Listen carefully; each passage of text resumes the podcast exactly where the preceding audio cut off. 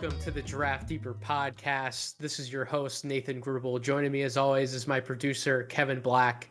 And to round out some of the different perspectives I've been trying to get on this podcast lately, if you've missed any episodes leading up to this point, I had NBA historian, NBA draft historian Matt Maurer on to help me with my mock draft and sort of give a historical perspective when we were comparing our mock drafts and things that he's seen before, things he's seen teams before, and kind of bring in that perspective, which I thought was really interesting and insightful to the audience. Um, I had USA Today reporter Bryan Kalbrosky come on, who has been able to interview some of the prospects in this draft class to give some some background about these guys, some some insight that he's gained from some of the prospects he's talked to, and to kind of give some some draft stock updates. So we had a historian's perspective, a reporter's perspective, and I am so excited to have on today.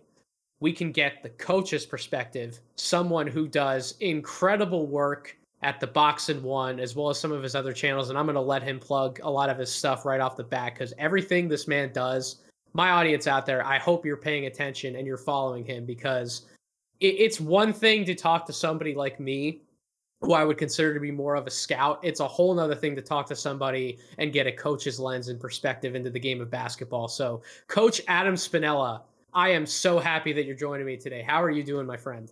Oh, Nathan, that's uh, that is an intro if I've ever gotten one. I appreciate you uh, having me on here today. Only you know a couple days left before the draft, so really excited to to dive into some of these prospects. I know there are a few polarizing names that are out there who either have a wide draft range or just skewed perspectives on what some people think of them. So really excited to dive into a couple names and provide, like you said, a coach's perspective, maybe a little bit of scouting foray into it, and just think uh, how I try to frame everything in the draft conversation, which is functionality and upside in the NBA.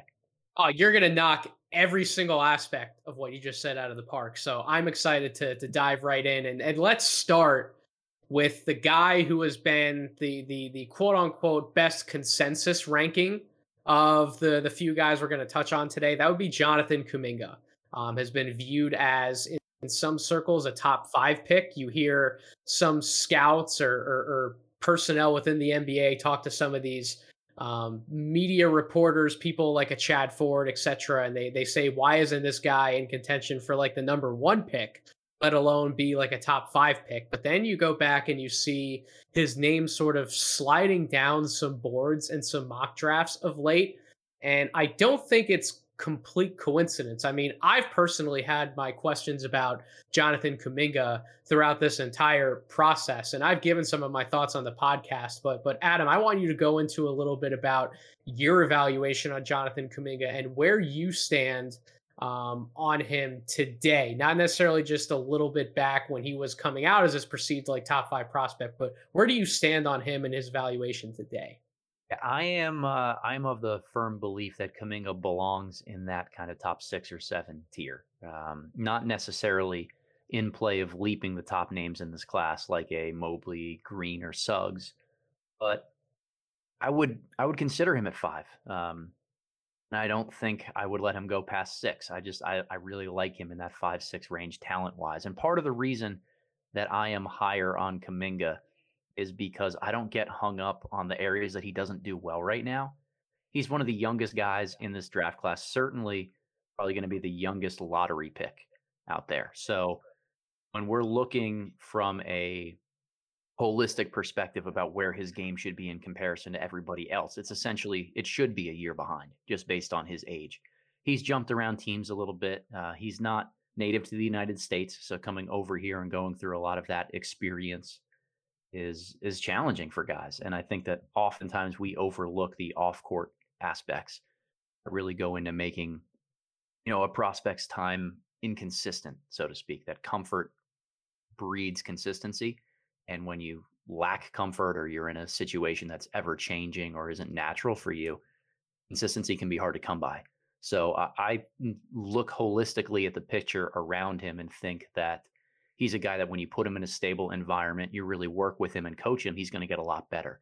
And I don't know many 18 year olds that can go ahead and play professional competition in the you know NBA G League and are going to be really good help defenders. I just don't know any. So I really don't pay much attention or put much stock into his defensive struggles this year.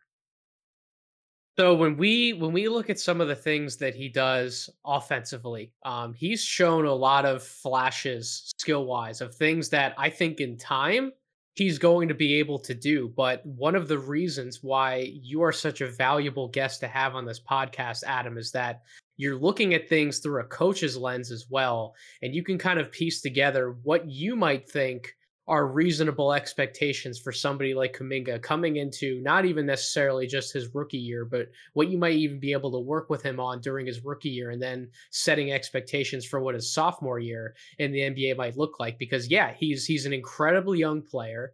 Um, hasn't been playing basketball for as long in his life as some of these other guys might be that, that are in this draft class. So that also plays into account as well. But when I look at him offensively, one of the reservations that that I have is that I don't know exactly what he does well enough where from day one I'd say okay he has this bankable skill he has that bankable skill and that etc. Um, I know he can he can attack the basket on line drives. I know that he he actually has a, a, pretty good spin move when when he's going to the basket as well, going to his right. Something that we've seen from a guy like an Andrew Wiggins um, be able to pull off to to great effect. So maybe maybe that's like like one and a half to two skills. But like other than that, I don't have much confidence in other parts of his offensive game at this very moment. So why don't you talk to me, Adam, about what you think? Uh, at least on the offensive end, should be reasonable expectations coming in, and why maybe that that shouldn't affect your overall outlook on what his draft stock might be right now versus what what it might not be. Yeah, I, I I like to liken Kuminga's offensive career trajectory to that of Rudy Gay. So when Rudy came in, he was this long forward, uh, you know, pretty skilled around the basket, very athletic, but much more of a mid-range and low post guy than anything else. Athletic, but mm. not a great three-point shooter. And it took him until eight, nine years in the league before he became consistent in those areas. I don't think Kaminga is going to take that long. I, think the flashes that he showed in high school obviously didn't shoot the ball well in, in the G League bubble, but I think he's a, a pretty solid three point threat. Um, eh, you know, being somebody who can just score in a multitude of ways at, at the very base is important to me. He doesn't necessarily have one that's his signature move or area. Like you said, like spin moves, thrives off physicality, has shown the ability to take guys off the bounce, but doesn't do it consistently it's more of a well-rounded game than a this is my spot, this is my bread and butter, and what I'm going to get to. And I think NBA coaches, skill development coaches, and guys that he's working with on the assistant staff are going to help him find his signature move and sweet spot. But I like that he does back to the basket stuff, which is valuable for the postseason. I like that he's pretty good facing up and taking guys either from the elbows or from the top of the key if he has a step and that's going to especially pop once his his three point range grows and develops. But more than anything, I love that he gets to the free throw line a ton. That's an, an alpha trait and skill that I really look for. Uh, if you're able to get to the line six, seven, eight times a game and knock down 75% of them, I mean, you're just you're adding five or six points right off the top there. So that's that's really really valuable to me and something that I look for for a lot of guys who are young and raw and not polished, but unafraid of driving at guys with the physical frame that they have. That, by the way, for Kuminga is only going to get stronger, uh, but he's got the the wiring and the makeup to say he's going to be able to go out there and, and get you 20 a night. Now the question is, is he going to average 20 or is he going to average 15 and have a couple off nights sprinkled in there?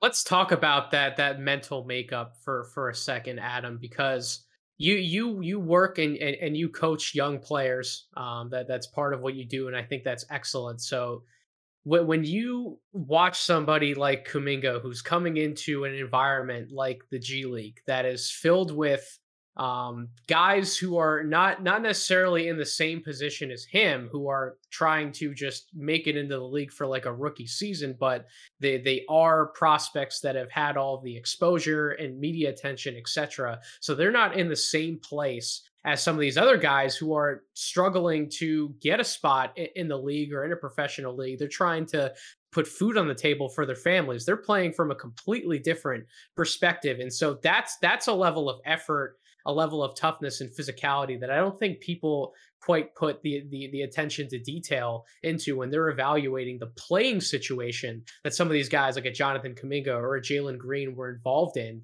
during that whole G League bubble experience. But you go out and you see Kuminga want the ball in his hands and he wants to make things happen for his team. He had a very aggressive attitude and he wasn't afraid of anyone he was going up against. So why don't you just just talk to me and, and tell my audience a little bit how special that is for a guy as young as him to kind of have that mentality and then to to some extent be able to carry that out and actually put some performance behind it on the court. Yeah, I mean, when you're playing up certain levels of competition, it, you're not necessarily looking for skill level or production, but natural traits, uh, physical attributes, things of that nature, as well as mental makeup. So I'm glad you brought it up and kind of took the, the discussion in this way. You want to see how a guy responds to adversity, right? There's going to be moments that hit that are challenging, that bring out, you know, the, the real character. I, I always say that adversity reveals who you really are. So for a guy like Kuminga to go through a season where he shot under 25% from three and wasn't getting his shot to fall in every single way that he could. How's he going to play when he's out there? Um, he doesn't get the 100% rave reviews from Brian Shaw and the G League Ignite staff that a guy like Jalen Green does, and doesn't have the reputation of being this unbelievable interviewer and mature kid in the same way that Zay Todd, who played for the G League Ignite this past year, has kind of supplanted himself to be. But, you know, with Kuminga, his ability to continually drive and play and trust his game and say, I know I'm not knocking down all my shots. I have to take a few of them because I know I'm capable of making them. But he doesn't settle for jump shots. He found a way to, again, get to the free throw line, get fouled a ton, finish at the rim in, in high volume. So those are things that I look for are really important in a guy. You know, don't just settle for jumpers if your jumper isn't falling. And that first and foremost encouraged me more than discouraged me with Kuminga. That is, I, am glad that you just highlighted so many different points there, Adam, because that's a perspective that, that, like I said, I don't think enough people properly put into the equation when they're scouting or, or when they're trying to project out someone's career. It's about not only where they're at, but also the the mindset that they have and the willingness that they're they're they're, they're absolutely willing to step out and face adversity and ultimately overcome it however they have to overcome it. So that has been something that's impressed me about Kuminga and it's why that for for any of the reasons you can take a look at some of the film or some of the numbers and there are things that you might pick out in his game that you dislike now you can't count out and and let somebody with his talent at his age drop that far because of some of those mental makeup aspects that we just highlighted. So I thought that that was a very important message to to get across to to my audience and I'm glad that you were here to definitely can contribute to that. Did you have any other parting thoughts on on Kuminga's game overall, or any other pieces to his evaluation before we move on to another player? Yeah, I, I always try to encourage people when they watch tape on things to let their eyes be what tell them, you know, how to evaluate a player, not the narrative that surrounds them. So a lot of times before any of us dive in and watch film, we either scroll through Twitter and see what the common perception is of a guy. We read an article or two and get somebody else's feel for who they are. Like there's a a solid enough scout in all of us to be able to see something, whether he's an elite level player, a mid tier player, whatever. You can get a, a decent feel for that just by watching them with no preconceptions. So anyone out there who hasn't div, you know dove into the film yet, try to eliminate your own biases. You know, Kuminga has this label of not being a very good playmaker, yet he finished with a positive assist to turnover ratio playing against pro level competition at 18 years old. Some people will knock him for not doing enough with the ball in his hands to create for others. I see it as a massive positive that he was able to even get to that level as an 18 year old with three or four years playing experience. So, again, find ways to learn their backstory, but don't let it over influence what you're seeing on the floor and try to find ways to continually remind yourself of what level this player should be at. He's 18 years old playing against pro level competition. He should not look as polished as Evan Mobley or Jalen Suggs, who are 20. But too often we get fixated on just seeing where he is and thinking it's apples to apples. And uh, and and I'm I'm very high on Kuminga because I'm again able to contextualize what he's been through, where he's at, and how much upside he still has in front of him. You are putting on a masterclass in scouting right now, Adam, and I hope that everyone is paying attention very closely to a lot of the words and, and the way that you gave that explanation, um, the the way that you did, and, and that's honestly a perfect segue into another guy that I wanted to talk about, somebody who, in some people's eyes, again, when we talk about biases, some people might see me as as crazy for for being as high as I am on Alperen Sengun out of out of the Turkish league. But at the same time, you look at what he has done in, in a in a I would I would say very good, not great, but I'd say very good professional league overseas at 18 years old, and he dominated that league, literally dominated. He had over a 30 PER um, 19 points per game, nine rebounds per game, shot the ball well from the field, not particularly well from from three, but we can get into some of our thoughts as to where we think his shooting will end up. But he did shoot it well from the free throw line, um, and also people want to point out some of the defensive warts, and, and we'll be sure to to highlight that and get into that conversation as well. But he also averaged almost two blocks per game and over a steal per game. So in, in theory, at least from a playmaker standpoint, he was also productive on that end of the floor, combined with everything he's giving you on the glass on both ends of the floor, and then scoring out of the post, being able to set other guys up. Um, and make plays for others, etc., from that center spot. So, Adam, why don't you talk to me about the the feeling that you've gotten from Sengun after going back and and studying his game, and and and where you're at personally, not necessarily just letting the public consensus um, have any effect on your opinion, but where are you at personally on Sengun? What do you see from him? I, I, actually never let public perception really color how I, I view a lot of these guys. I try to my, scout, my scout, my friend. I love it. I, love I it. try my best. I, I can't say I'm perfect with it, but I do try my best not to be influenced by the outside. Um, Sengun is going to be probably 10 or 15 years from now one of the most interesting case studies that we can find because he's either going to prove one school of thought incredibly wrong. One school comes in from the perspective that if you are statistically able to dominate in a professional league as an 18 year old in the same way that he has, there's basically no way you fail as an NBA player. Anybody who's gone through similar types of competition and played at those heights and produced not just statistical volume and output, but able to win MVP awards and and lead their team to a successful year. Those guys don't fail. Those are the the Jokic's, the Luka Doncic's, even maybe a little bit lower, a guy like Luis Scola, who did it when he was young in Europe. Like there's a firm belief that that's the most accurate translation level to NBA success is dominating and doing well in a professional league overseas. And there's the other school of thought here, Nathan. And that school comes from the NBA functionality eye tests, trying to see what big men, particularly, you know, screen and roll fives do in the NBA in order to earn themselves minutes. And they block shots and protect the rim, anchor defenses and drop coverage, and maybe some switching. And then on offense, they're either great lob threats out of the pick and roll, or they have pick and pop and playmaking ability where they're just fluid athletically and, and can blow past their fives. Sengun basically checks zero of those eye test boxes. He's really, really good in a lot of other ways. He's fantastic scoring with his back to the basket, incredibly crafty of a passer, both from the top of the key and from down low.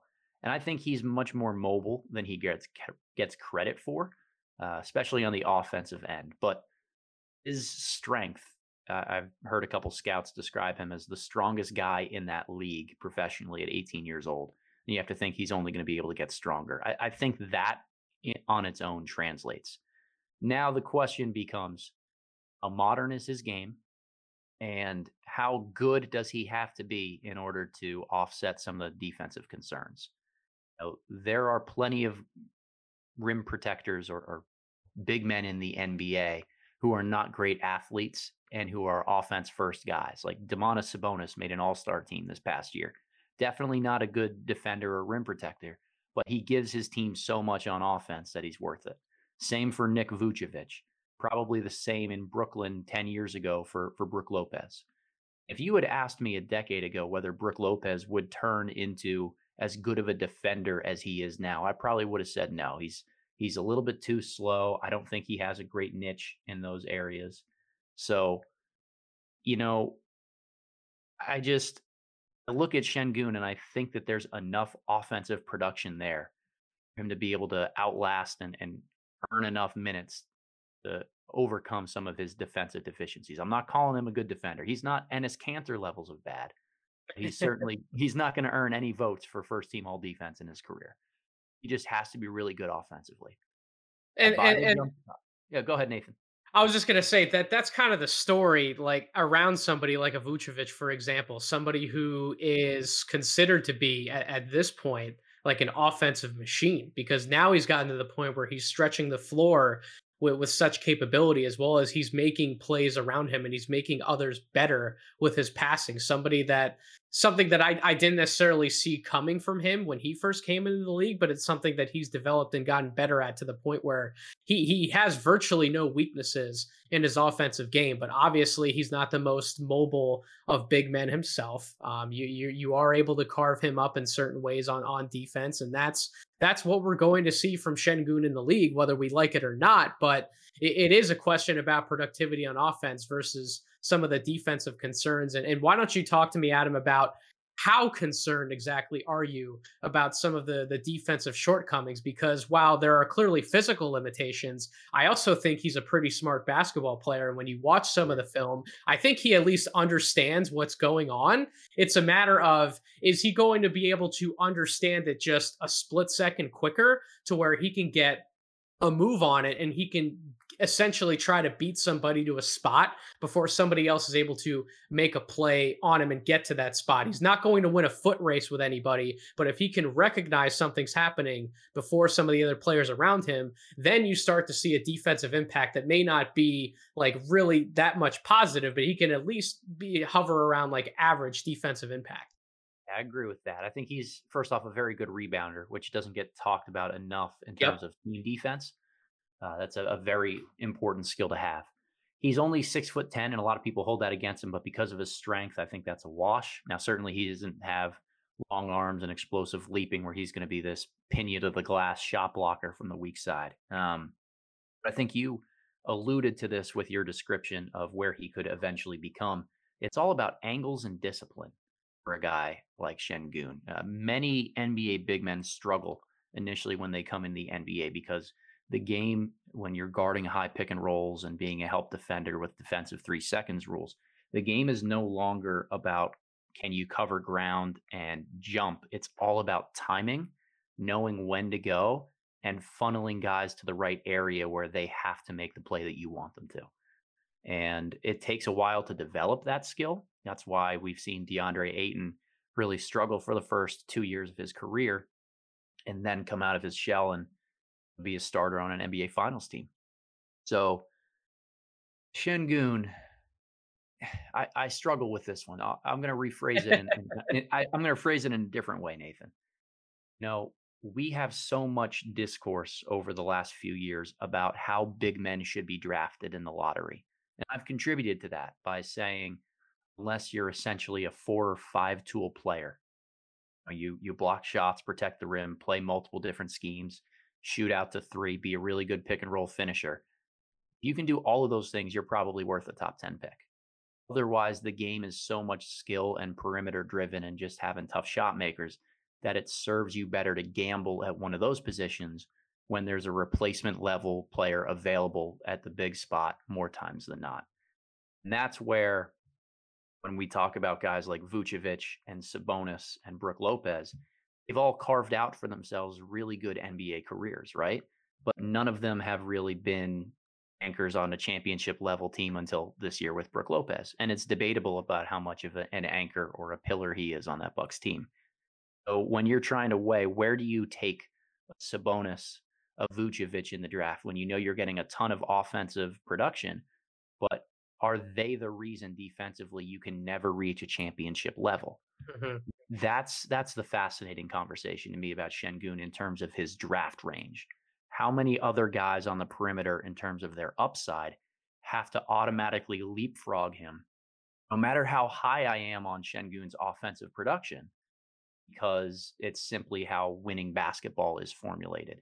And I think the safe realm for me is somewhere around the like 9 to 11 range. I would say you can probably expect in a good draft like this, where I think there's a, a very good group of top tier talent, you can probably expect two, three, or four other guys to slide in there and perform at a level better than what a Vucevic or a Sabonis might get you, or at least that are worth the swing on. So I have Sengun at 10 on my board. It's it's not necessarily that I don't think he can be an adequate defender. He can gain the discipline, he can gain the angles, and I believe so much in his offensive ability that I think he'll end up offsetting some of those concerns. But how does it impact winning basketball? Like that has to be the first question that we always ask. And and that's where I would get really skittish about taking him over a Kuminga or you know, putting him right outside that top group and putting him at that seven or eight range. So the last question, Adam, that I'll ask you about Sengun because you just hit on so many great things. I think you covered a lot of bases with that explanation. But you you are a coach, and and and being that you understand how fit is so important to a player's career and what it can be, and how does that player fit with the not only the the players that he has around him, but what the team wants to do in general. So when, when you look around the NBA landscape, not necessarily talking about the ranking or the number attached to to Sengun on a big board, but where where what do you think is like the best fit for him to get the most out of him career wise when you're looking at some of the teams in, in, in the lottery range or if you feel that there's even a better fit outside the lottery? What do you think might be the best fit for somebody like him who is so unique? So uh, in looking at that like 8 through 16 range. Uh, let's just call it right there because I think that's a high end outcome for Sengun on draft night. Yep. I would say that there are a couple teams I steer away from, one of which is Charlotte because I know they need a big man, so to speak, but they're definitely going to be much more in the lob threat for LaMelo ball, protect the rim defensively uh, type of, of framework there. So I, I don't like Sengun in 11. I think San Antonio always does a good job developing players and is one of the most patient organizations out there. Um, looking at Indiana and Golden State, probably not great fits just because the Warriors took Wiseman and are a little impatient. And hmm. Indiana already has their defensive uh, liability in Sabonis up front. So wouldn't mind Sacramento. I wouldn't mind you know, Oklahoma City. Uh, I think San Antonio is clearly the best fit for him. But at the end of the day, it's just whoever's going to be willing to build around him and, and live with knowing that he's the guy you have to defensive game plan around and with. Why do you think San Antonio is the best fit for him? Because I, I agree with your last two. I think those are the two best possible fits. I would actually think that Oklahoma City might be the best fit for him because I think that when you look at how good that team or, or lack thereof, how bad that team was in so many different areas last year. But where they really need help the most and what Sengun's strengths are, I think that he may actually be able to help them the most from day one. But why might San Antonio be the best fit in, in your opinion? So one of the reasons I'm I'm really high on him in San Antonio is because of the role players and pieces they already have in place. Dejounte Murray, Keldon Johnson, Devin Vassell, I think are three really good, long, physical guys. Particularly Murray and Vassell have you know NBA all defensive potential. Putting them on a perimeter, switching one through four, and applying ball pressure with their length is going to limit the amount of drives that a team has to the rim. It's essentially the inverse of what the Utah Jazz do. Uh, they build a lot of their roster around knowing they have the best rim protector in the game in Gobert, and they sacrifice athleticism or defensive talents one through four in favor of offense. And they say, well, if you pressure the ball, if all else fails, Gobert standing behind to swat the shot. It's the opposite in San Antonio. They've got four and could have four really solid perimeter defenders that are switchable and apply pressure and keep their man in front to the point where you're limiting the amount of times that Sengun is put in a tough situation with with one-on-one drives towards him. I think it's a great chance that he certainly ends up in in one of those two locations, and I think it, it it comes back to how high a team is willing to to gamble a draft pick on him, and that's pretty much where I'm at with that conversation. But we covered a lot of good with, with Sengun Adam. Again, you are you are giving a master class on on all of this, and I'm so so happy to have you on, and, and you're teaching me as we're doing this as well. Um, I we're gonna move to a guy next to Adam. I want you to teach me uh, about this guy and why you may or may not. I personally don't know how high you are on Josh Giddey, but I want you to teach me about um, some of the things and some of the insights you've gained about watching him and, and studying him a bit. Because he, if there's like a few guys, we could pinpoint a few guys in this class that I've struggled to to evaluate. One would be um, Roko Prkačin, who we'll, we'll save him for another day. But Josh Giddey is another guy um, who who will be in this draft class who I have struggled with evaluating because I, I don't know. I don't have the answer to if he's a point guard or not. Um, I see the the main popular comparison out there for him nowadays is like this Joe Ingles type of versatile forward who can initiate offense, and then when he doesn't have the ball in his hands, he can at least stretch the floor and shoot well enough off the catch where he's keeping defenses honest. So he's at least always having some kind of role within the offense. But there's so many people who want to call Josh Giddey a point guard because of what he did for Adelaide this past year, and I don't know if a lot of those same strengths translate to the same way in the NBA game. So so this is why getting a coach's perspective might be beneficial here, Adam, because when coaches are looking at the game and they're figuring out how to position players on the floor to to better help themselves as well as their teammates, they're not always concerned about positional fit. They're not always attaching a positional label to a player. They're looking at who can initiate offense, who is the best person to have in charge of the offense with the ball in their hands, and who's going to set us up best to succeed. And, and maybe when you look at it from that perspective, maybe Josh Giddey fits into that mold really well. And that's a case that that Chuck made to me on his podcast when he had me on chucking darts. So why don't you talk to me about Giddey, Adam, and, and what you see from him and what you think he can be in the NBA? All right. So I am lower than most on Giddey. I have him just okay. outside my top 20. I think he's 21 or 22 on my board. Um, I mocked him to the Lakers at 22 and I did my mock draft. So that, that might fit pretty well. Fair enough. Yeah, we're we're aligning in terms of of talent available. Um, oh, I, I like what you said about position and skill. Like, I don't really use positions to describe how guys are on offense. I think it's really about who you guard, and the collection of skill at any size nowadays is so fluid and versatile that your position can't fit into the same box it did 20 or 25 years ago with your smallest guy is your ball handler and offensive initiator. Your biggest guy is anchored down by the block, etc. So uh, when it comes to Giddey himself, really big fan of his IQ and his passing ability. Uh, makes fantastic reads, manipulates help defense, is able to see over the top of the D because he's a six foot eight tall guard. Was played essentially at the one or the two for his team at Adelaide this year. So having the ability to manipulate defenses at 18 years old, I think is really rare. Um, the the knock on Giddey for a lot of people is the jump shot, and he did not shoot it well from three. Started to get a little bit better towards the end of the year, but it's stiff and robotic and not a very fluid looking shot. I'll give you two reasons, Nathan, why that contributes to being a little bit lower on Giddey for me. Um, mm-hmm. the first, I, I, was able to do a, a, podcast with Fran Fraschilla last week. Unbelievable basketball mind. One one of the goats. Oh, the absolute legend. And uh, and when we were talking on air, he he mentioned that I'd asked him the questions about what he thought were the easiest skills to teach at the NBA level and the most difficult.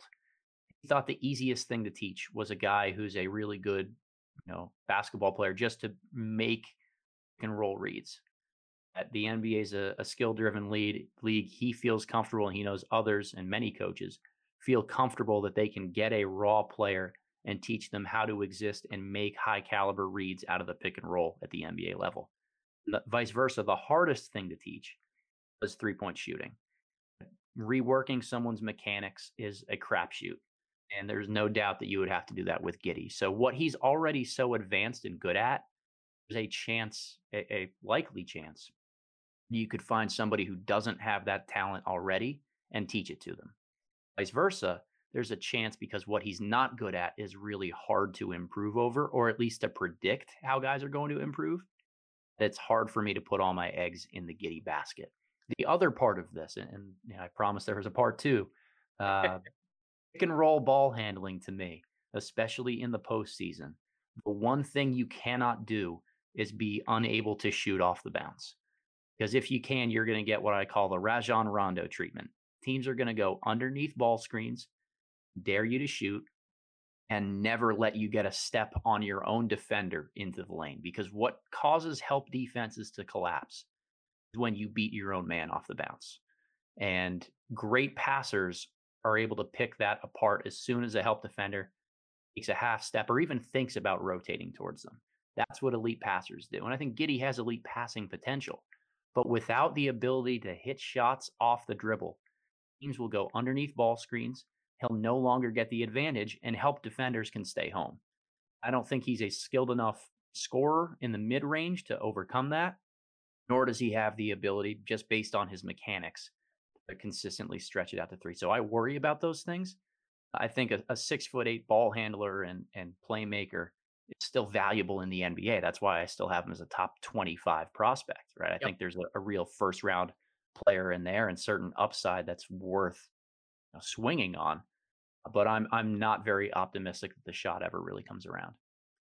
So then you and I have pretty much the same concerns on him. And, and when I've talked about Giddey to other people, I've said, well, I'm not confident how Giddey's going to be able to score the basketball in the NBA when he sets foot in the league. Like, not only am I not confident in some of the jump shooting on him that you talked about, but I also don't think he's he's a good finisher around the basket. Part of that is that um, he he's not the strongest person right now at his size at six eight, and that certainly contributes to it. That's something that will get better as he's in the league. But I also don't think he has particularly good touch around the basket either. So when you when you look and you find issues with his scoring from all three levels on the floor, that just strikes me as one giant red flag. Now, if he shores up two out of those three areas on the floor where he can at least reliably score from or or uh, efficient enough, then that wipes away some of those offensive concerns and then he's able to leverage a lot of his other passing gifts much much easier within an offense but when some people talk about like they want to mock him to like golden state for example well you look at golden state last year and steph and draymond would just stare at themselves and discuss sometimes because they would do all of this work to set somebody up for an open corner three. And they had guys like Wiggins and Oubre who weren't knocking those shots down with consistency. And they're just like, man, how many offensive possessions are we wasting? And then how much more work do we have to do to carry out the set and then ultimately create something for ourselves because we might not trust our teammates to knock down those shots. And like, I get some of those same vibes from Giddey. Like, if he went to somewhere like Golden State, if he's not going to have the ball in his hands the entire time, that's going to be a lot of Steph and Draymond's responsibility. So if Giddey's spotting up in the corner or on the wing, like, do you trust him to to hit that open shot or even do something off of the bounce, attack a closeout, and then be able to finish properly around the basket? Like, I don't. So, like, talk to me, Adam, about how a, a potential lack of trust in his offensive game from a scoring perspective might play into how teams might view his role when he's coming into the league and how that might help or, or, or in all likelihood potentially hurt his his development and his impact if he's put in the wrong role. That's a, it's a fascinating question. On, on the Golden State point, I think a lot of people try to compare his potential role there to that of Shaun Livingston, right? Another tall, like creative pass first guy. But Livingston was A, super strong, and B, had every trick in the book in his in his regard. So, I'm not so sure that uh, I'm not so sure that Giddey ever gets to that point because it took a lot of craft for Livingston to get there. Yep. But uh, I think of off the dribble shooting and stationary, like catch and shoot from the corners, as being two very different skills. Mm-hmm.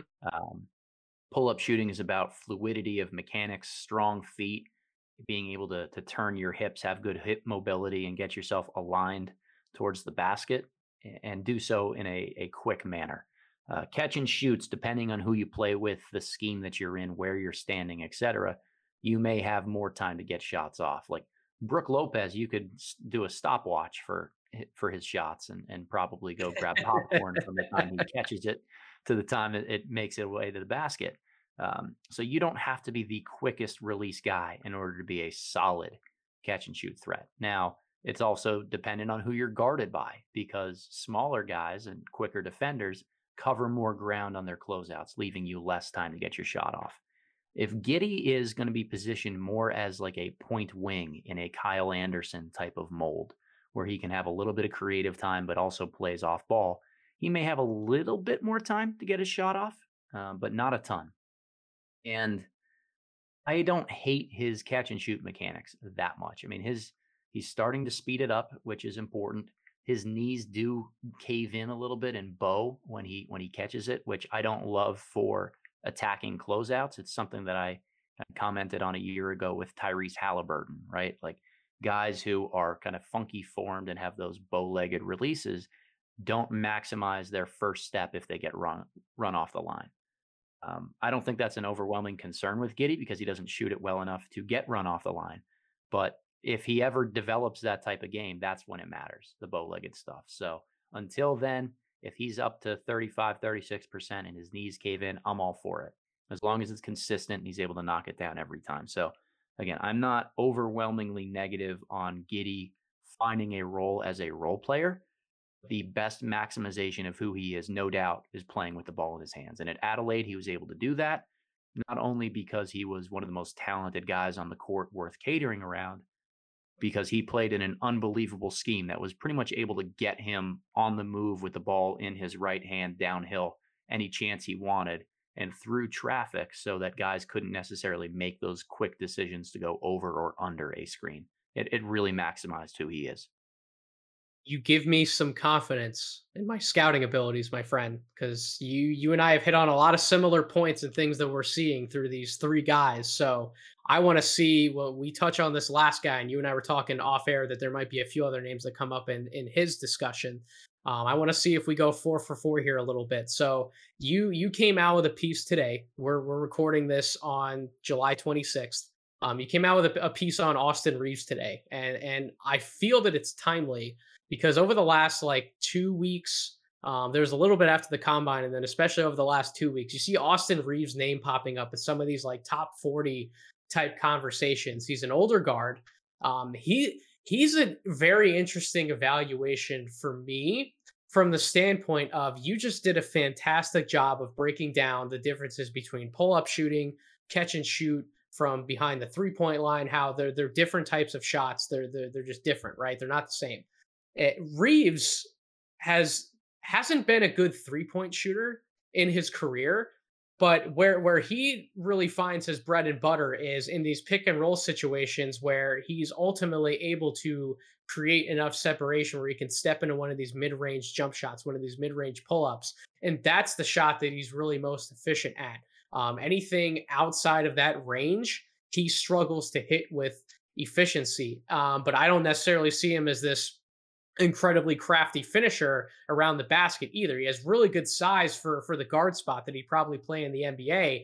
But I have some of these other questions with, with his scoring ability and how he impacts the game from an offensive standpoint, unless you're purely having him come in off the bench and just, you know, run pick and roll sets for your second unit. And that's kind of really how you would have to accentuate some of his strengths. So he he's just like this really unique guard to me and, and, I don't know how to properly process that in my evaluation. So why don't you talk to me, Adam, about where you're at on somebody like an Austin Reaves and maybe give some of your background explanation as to how you might see him with some of these older guards when we're talking about older players, because there's a bunch of them that pop up in this year's draft discussion.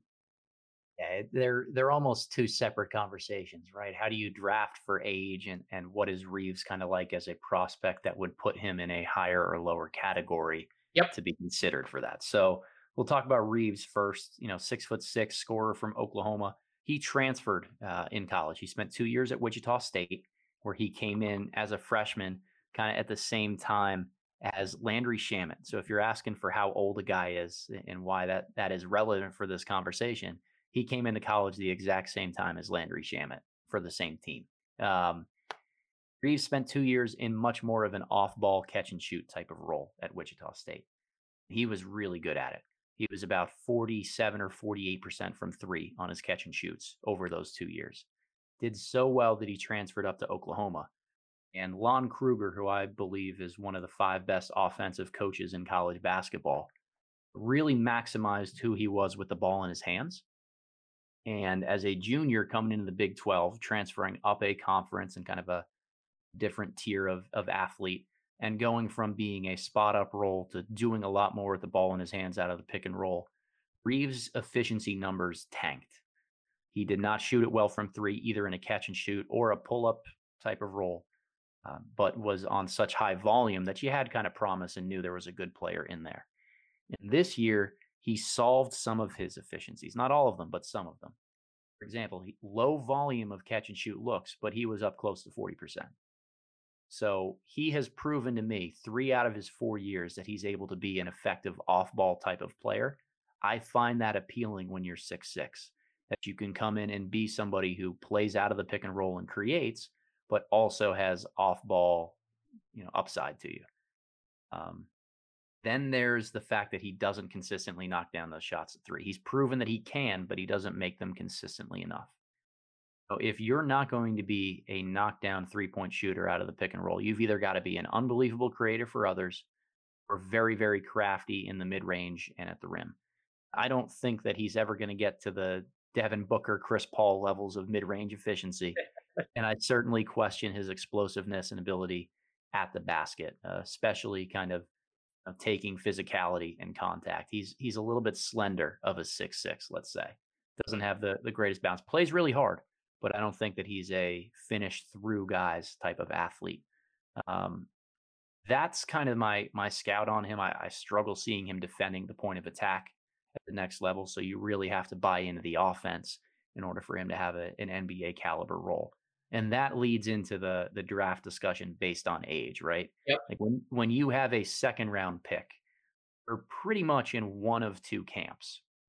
First camp is I need to get the best upside here that I can and develop somebody because our team is young and hopefully this guy turns into a, a really good steal and find for us. But there's so much risk involved that he's not worth a first round pick right now, despite us knowing he has talent. There's the other kind of second round pick, which is a much more proven commodity.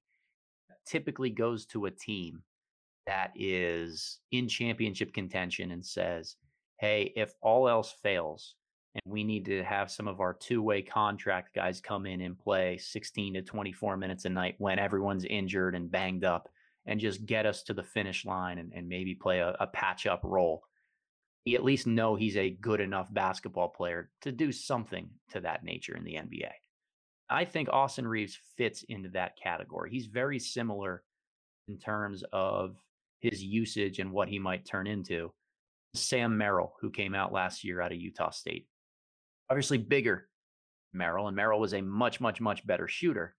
But this break break glass in case of emergency, two way contract, end of bench guy, and he got a ring this year in Milwaukee. And I think he helped them in a couple games and, and found ways to be, you know, a valued 14th man on that roster.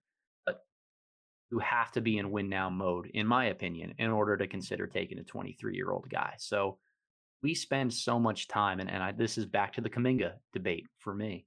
We spend so much time talking about what guys look like now, diving into the film and seeing who they are as players, and not as much time thinking about where on their developmental trajectory they are. A guy like Austin Reaves, a guy like Sam Hauser out of Virginia, who's a really, really good three point shooter, over 40% all four years that he was in college, like really good three point shooter. He's 23, six foot seven, six, eight, and really stiff. There's not much bloom left on that rose. So you have to feel really comfortable in knowing we can put him in a position to succeed if he gives us spot minutes. And we just need him for a couple years and, and aren't banking on this turning into the home run pick. That doesn't mean Reaves can't ever turn into a starting level player in the NBA. We've we've all been wrong on that before with different guys. Yep. But you don't you don't draft him with that expectation. You draft him saying, "Hey, I need the guy 12 through 15 who can just come in and play if he absolutely has to." Reaves certainly checks that bucket to be in in the second round conversation. Now, I think there are probably 45 guys or at least high enough upside in this draft that I would certainly take above anybody in those win now molds in the second round. Uh, but I'm not overwhelmingly high on Reaves just because I, I think he's really going to struggle guarding NBA level athletes. Adam, this was one of the favorite podcasts of mine that that I've ever done because you brought such incredible perspective and you taught me so much on the podcast and I could never thank you enough for that because that's what it's all about, right? It's about helping each other get better at understanding the game that we love, which is basketball. It's something I preach on this podcast all the time. So I'm a bad host. I said that I was literally going to let you plug all your stuff at the beginning, and we kind of just dove right into everything because I was just so excited to talk to you. So, Adam, I want you to plug everything that you're doing in all the places where people can find you because they need to. You're excellent. Nathan, thank you for that, and, and I appreciate you having me on. It was a great conversation, and, and you do a phenomenal job with with the pod and with your your channel and your content out here. Um, those listeners can find me most predominantly on YouTube at my name, Adam Spinella.